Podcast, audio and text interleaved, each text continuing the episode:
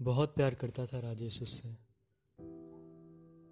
अपनी जान से भी ज़्यादा। और अंजलि भी उससे उतना ही प्यार करती थी। दोनों ने बहुत से सपने सजा लिए थे। जी हाँ शादी तक के। फिर ऐसा क्या हुआ कि दोनों अलग हो गए? शायद वजह थी एक दूसरे के बीच में समझ की कमी। और बहुत सी वजह थी।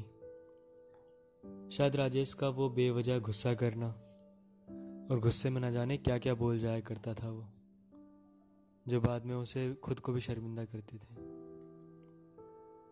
और जिसे बोला जाता था, उसके जहन से तो वो शब्द निकल नहीं सकते थे कभी। और बहुत सी वजहें थी जो शायद राजेश को अंजलि से अलग होने के बाद समझ आई। अंजलि ने बहुत बार कोशिश करी थी। सब कुछ सही करने की।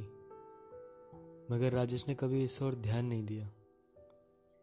शुरुआत के दिनों में जब भी अंजलि उसे मैसेज करती थी तो राजेश कई दफ़ा गुस्से में बैठकर उसे अनदेखा करता था। बेवजह छोटी छोटी बात पे गुस्सा होकर बैठ जाया करता था। और उस वक्त अंजलि उसे मनाने की बहुत कोशिश करती थी। मगर राजेश अपनी ऐट में उसके बिल्कुल नहीं सुनता था। ये सब बातें राजेश को उस रात समझ में आई, जब अंजलि ने उससे अलग होने का फैसला लिया। वो भी थक चुकी थी इस रिश्ते से। आखिर कब तक सहन करती वो ये सब? राजेश ने बहुत रुलाया था उसे। अब रोने की बारी शायद राजेश की थी। ऐसा नहीं है कि राजेश को अंजलि से मोहब्बत कम थी या फिर थी ही नहीं। मगर राजेश के बर्ताव ने अंजलि को उससे हमेशा के लिए दूर कर दिया था। उस रात राजेश ने अंजलि से पूछा, क्या हम अलग हो गए हैं हमेशा के लिए? अंजलि का जवाब था, क्योंकि यही होना था, और आपने ही मजबूर किया मुझे ये फैसला लेने के लिए। यह सच तो था, मगर राजेश के लिए बहुत कड़वा सच।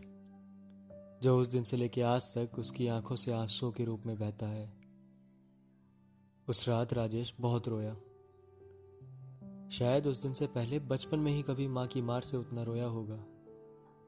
मगर इस बार मार दिल पे लगी थी, जिसका दर्द खत्म करना राजेश के लिए नामुमकिन सा है। वो आज भी उसकी तस्वीर सुबह उठते ही देखता है, और फ़ोन पे की गई उस वक्त की बातों की रिकॉर्डिंग को हर रोज सुनता है। ये करना उसे शायद अंजलि का उसके पास ना होने की कमी को कुछ हद तक शायद कम करता होगा। उसे आज भी उम्मीद है कि अंजलि उसे माफ़ करके लौट आएगी उसके पास। शायद राजेश तब तक अंजलि का यूँ ही इंतज़ार करता रहेगा।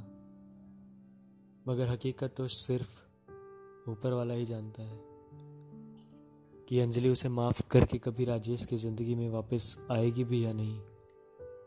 मगर राजेश चाह कर भी अंजलि को कभी भूल नहीं सकता।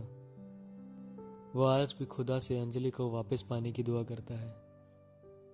उसकी दुआ कबूल होगी या नहीं ये ना हम जानते हैं ना आप।